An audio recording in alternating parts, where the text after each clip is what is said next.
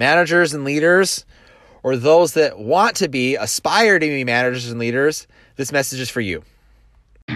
The great irony of life is this we all want a life we love and more time with the ones we love, but our job, the very thing that's supposed to be the financial vehicle to provide that freedom, is the very thing that chains us down. Do you think you have what it takes to rise above yourself? Are you ready to start transforming your dreams into reality? If so, I'm Cody Teal. Welcome to the Finding Freedom Podcast, a tribe of dreamers and doers, rebels and fighters that are here to prove to the world you can have your cake and eat it too. Welcome to the Finding Freedom Podcast. It is an early Friday morning where I'm at, and I'm hoping all y'all are, are waking up today thinking, it's another day to focus on my drive, my passions, my goals.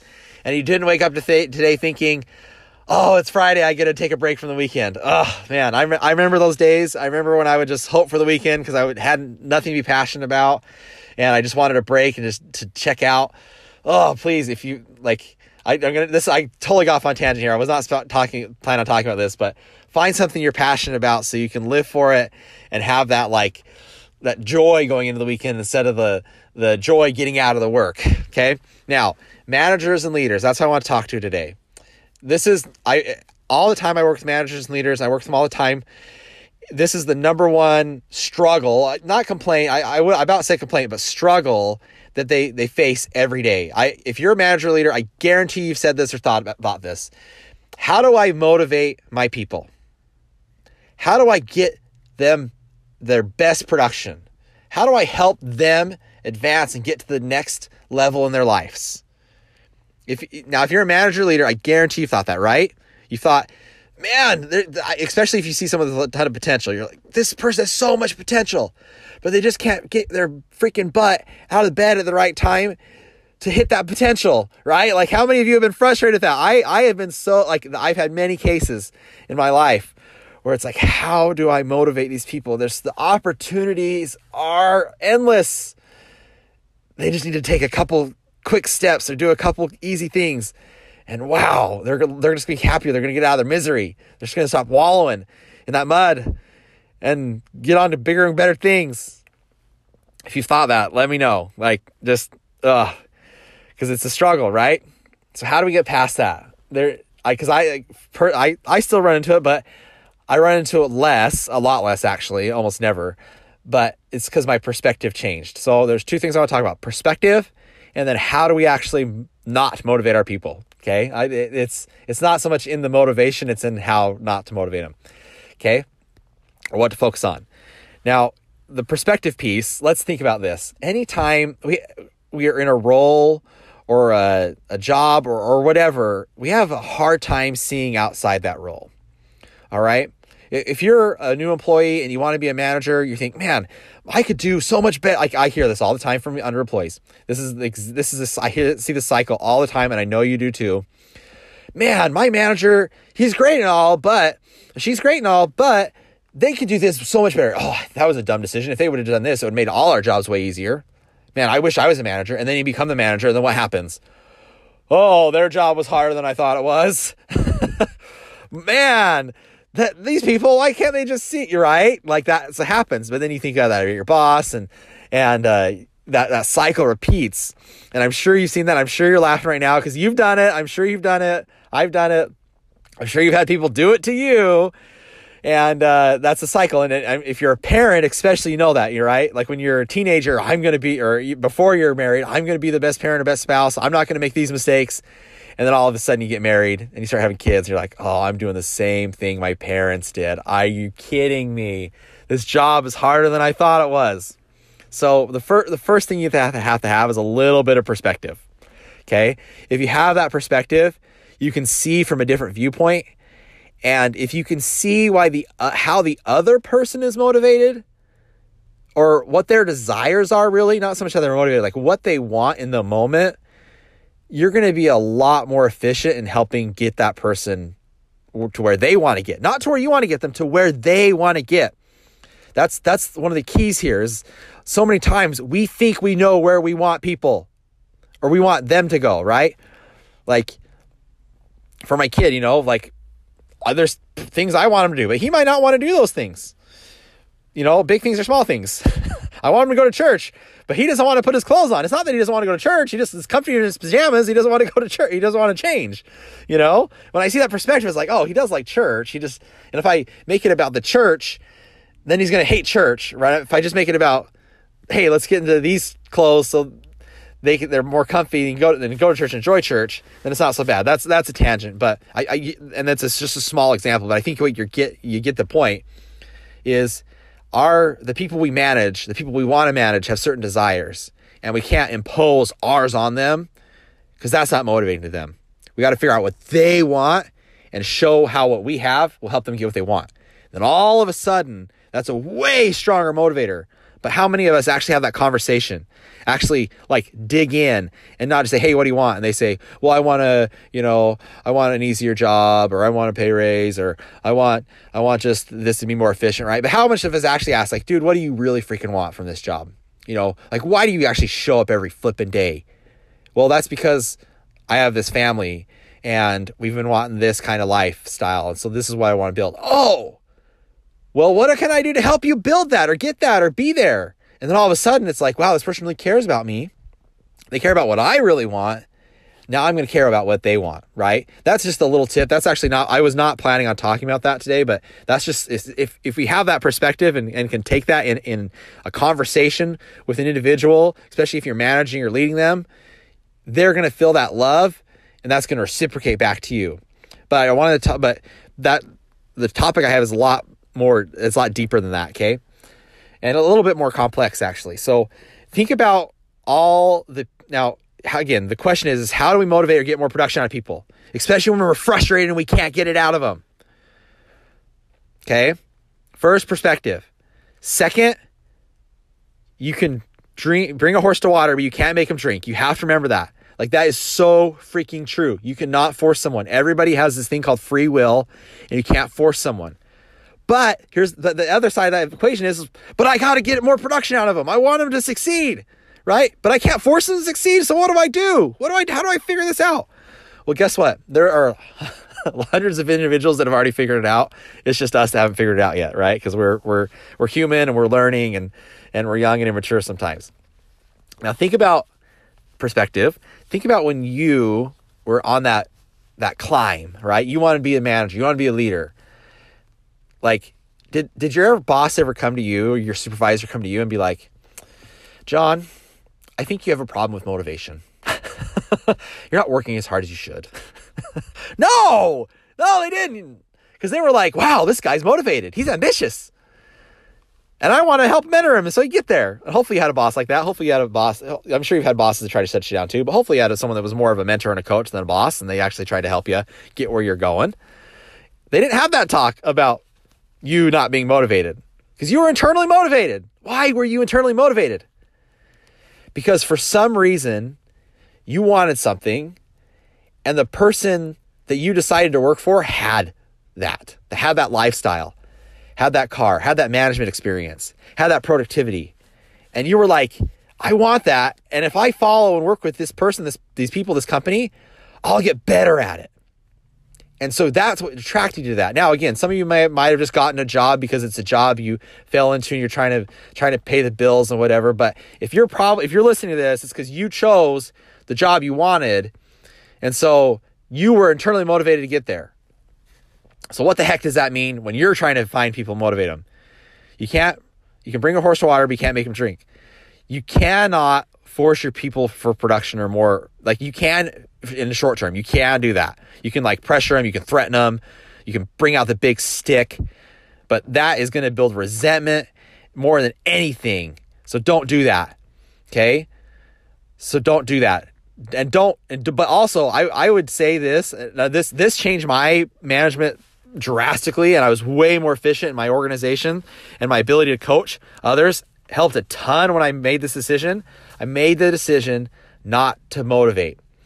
I made the de- decision to find the motivated people and help them reach their dreams. Totally different. Instead of trying to motivate people, I tried to find motivated people and help them reach their dreams. Now I'm going to bring a quick example in to help like help you see this in another perspective. Think about any religious organization. It's beginnings. Okay? Where that was that religious leader out there trying to motivate people. Heck no. Right? They were usually very contrarian, trying, trying to tell people, dude, the way you're doing things is bad. You're a wicked person. You got to repent. Like, what kind of message is that? right? Like, can you imagine your your like your boss trying to hire people? Dude, the job you're at, life you're sucks. You got to shape it up. You're a horrible person. You got to be a better. I'm not working for that person. That's what you think, right?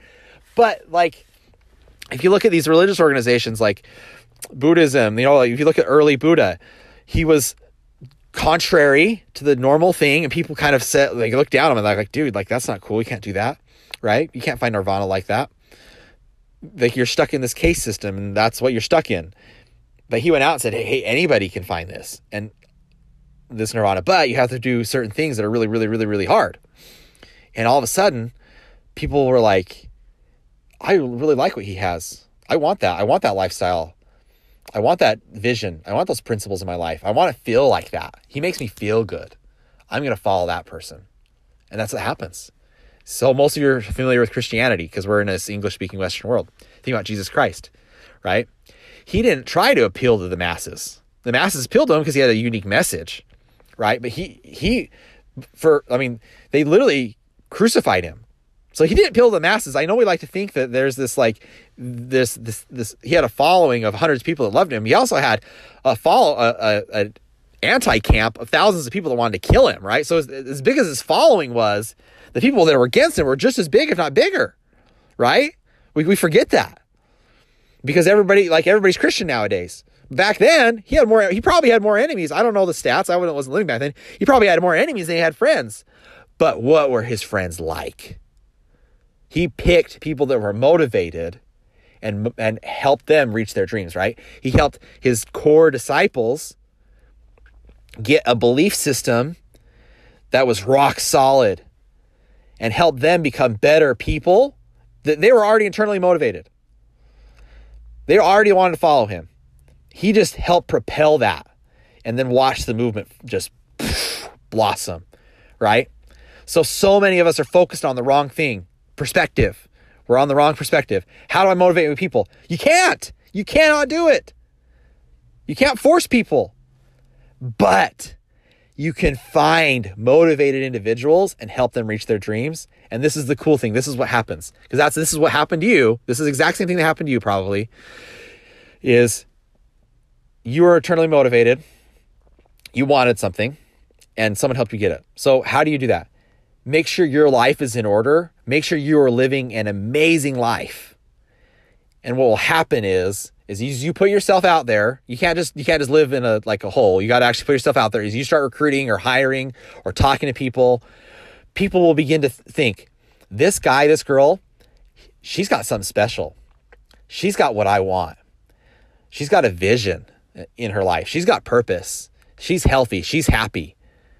I want to be around that people. The law of attraction. Like you want to be around people that are better than you. You want to be around people that inspire you.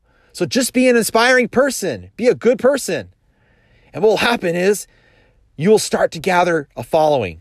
And you'll start to gather people that want that are like you, not like you in that they have the same likes and dislikes, but people that are motivated and want to learn and grow together. And yeah, you might have totally different perspectives and philosophies on life, but that, that core like similarity is that you want to grow and learn together. And that will attract them. And then guess what? They'll be an attractive, and I don't mean attractive like physically attractive, but attractive like they have their, their life together. They have something, they have tools and skills and assets and talents that other people want and that'll gather a movement. If you look at any company, now let's like I use religious movements. Look at companies that do that. Look at some of the most successful companies in the world. Look at Facebook. Mark Zuckerberg, as quirky and as weird as I think we depict him as, he had a core vision and a competency, and he was able to gather people that also wanted that. And he was very, very restrictive on who he let into that inner circle. But once he had those lieutenants or those like followers, you could even say disciples, they were able to also preach that message. Okay. Airbnb is a perfect example of this. They took a year to hire their first employee. A year. One of the most successful, fastest growing companies in the world took a year to fi- hire their first employee because they wanted someone that wanted to be and have the vision they had. So many times we like get in this, I just got to hire someone, right? We don't hire someone for our their values and their their ambition and the, their their goals in life. We hire them because we want them to fulfill a role, right? And if you change the perspective, I want to find instead of motivating people, I want to find motivated people so they can learn and grow. That's going to help your organization grow and your people grow way faster if you just focus on motivating the wrong people. Okay, so it's not about motivation, it's about finding motivated people and helping them live the life they want to live. That's podcast for today. If if if you've ever had anybody had that question, how do I motivate people? How do I get more productivity out of them? Share this podcast. Let me know what you think. If there's something that worked for you, let me know. Okay? Send me a message and say, "Hey, this worked for me. This worked for me." Okay? Because that's that conversation is how we grow. All right? So share this. Love to know your thoughts. Have a good weekend. We're going to talk to you later. Turn the other cheek. Agree with thine adversary. Those are words you'd hear in a Sunday sermon, but do they apply to life? How do they apply to business?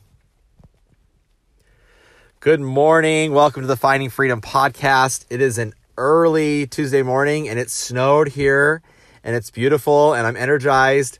I know some people hate the snow, but it is literally my favorite time of year. That first snowfall is my favorite if actually today, if you if you catch me on social media, I will probably do a video of me running around barefoot in the snow. It's it's a, it's a tradition I've had ever since I was I don't know how long I can remember, and just that first snowfall, just run around bare feet. And that's how excited I am about snow. Like it's the coolest thing ever. Anyway, for Jedi mind tricks today, I love this. It's so fun.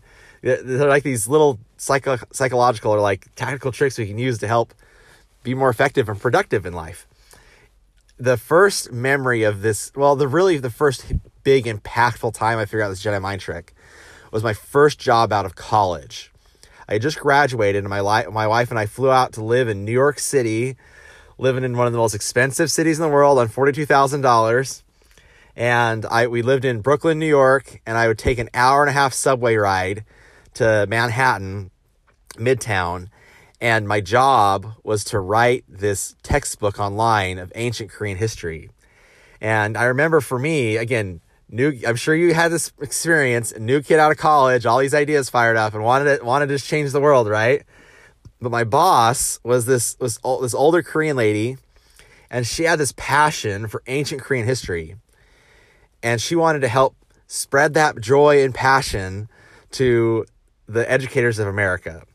And my my take on that was, well, I, I understand there's these obscure ancient Korean histories that are important, that have great lessons to learn, that are that we need to remember. But no one in America flipping cares. like all they care about is like maybe the Korean War. So if we did if we wanted to get more if we wanted to really make an impact on the like the people like educators in America, especially K through 12, and that's what we're trying to make an impact on, then why don't we do something that they're actually going to teach? They're not going to talk about Korean history in the 1500s, no matter how cool the stories are, we can pull from them, right?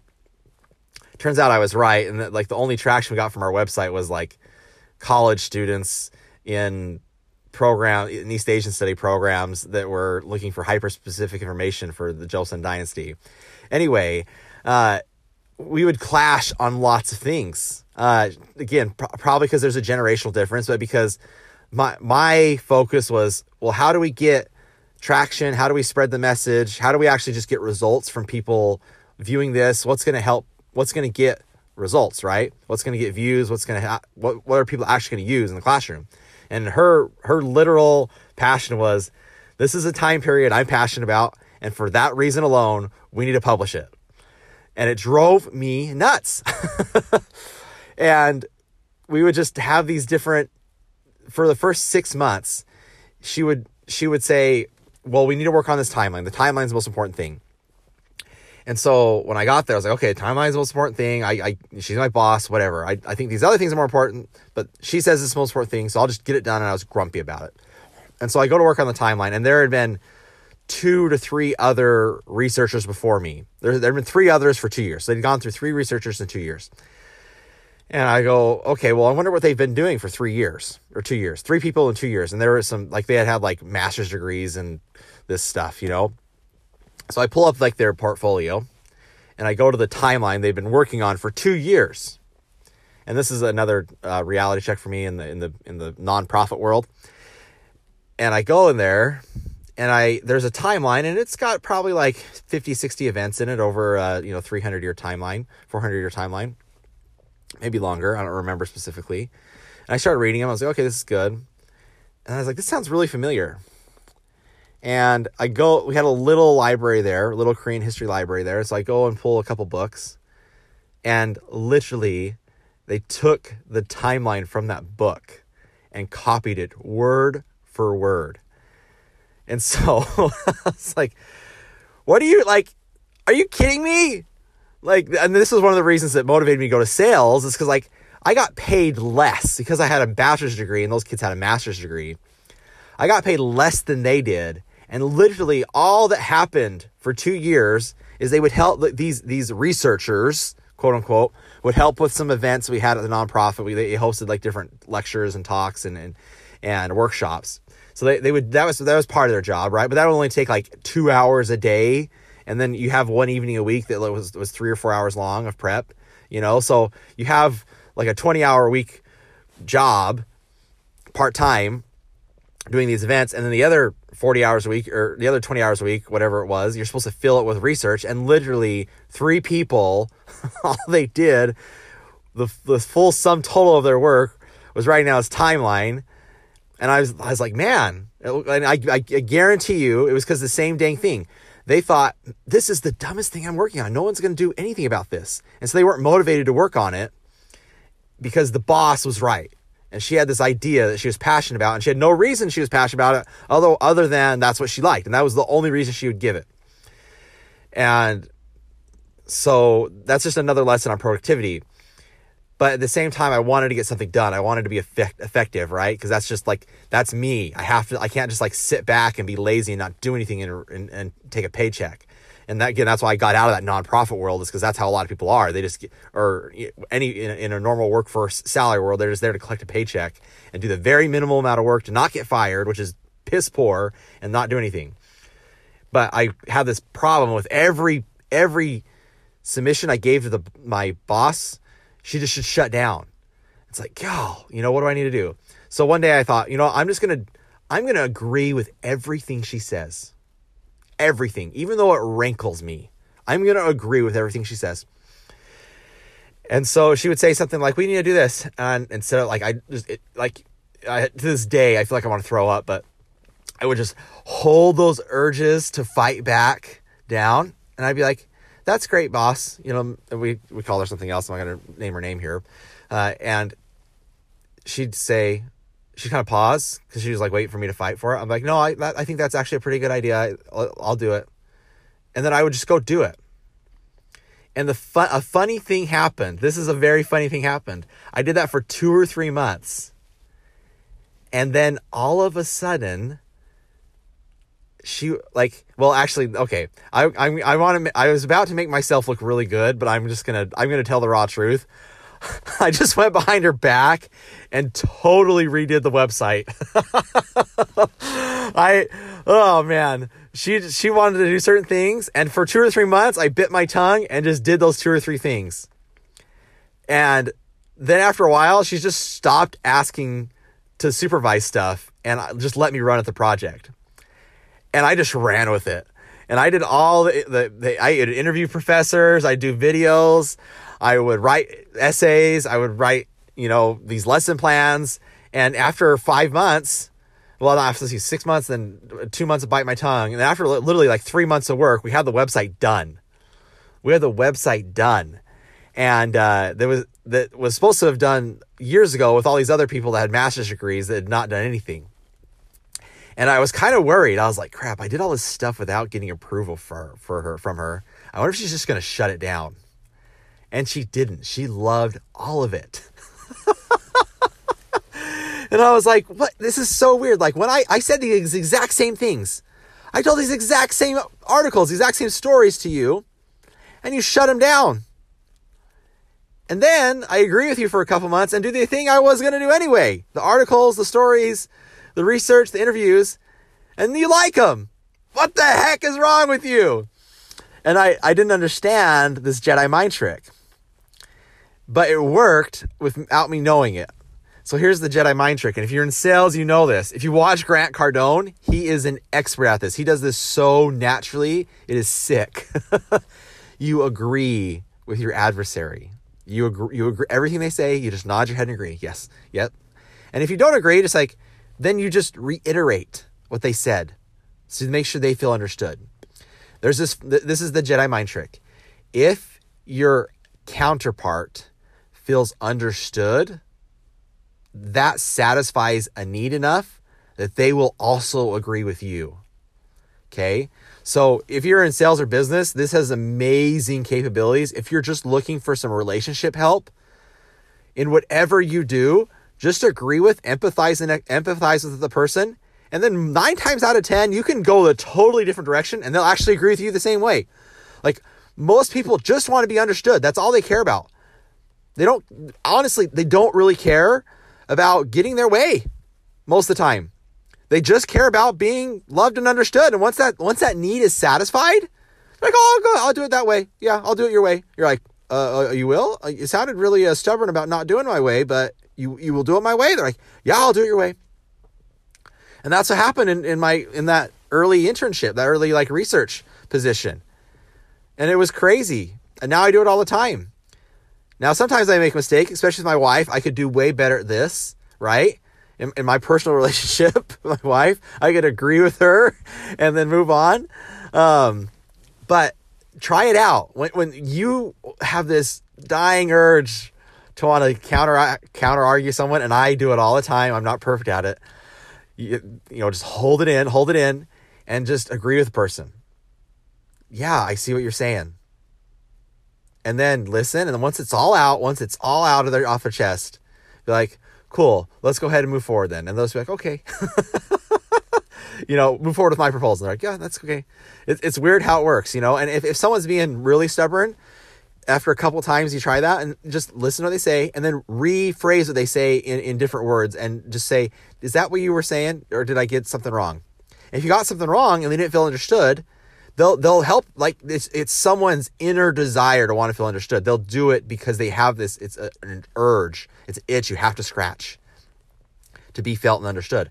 And they'll help you feel understood and then just say, "Well, how do you propose we do my idea then?"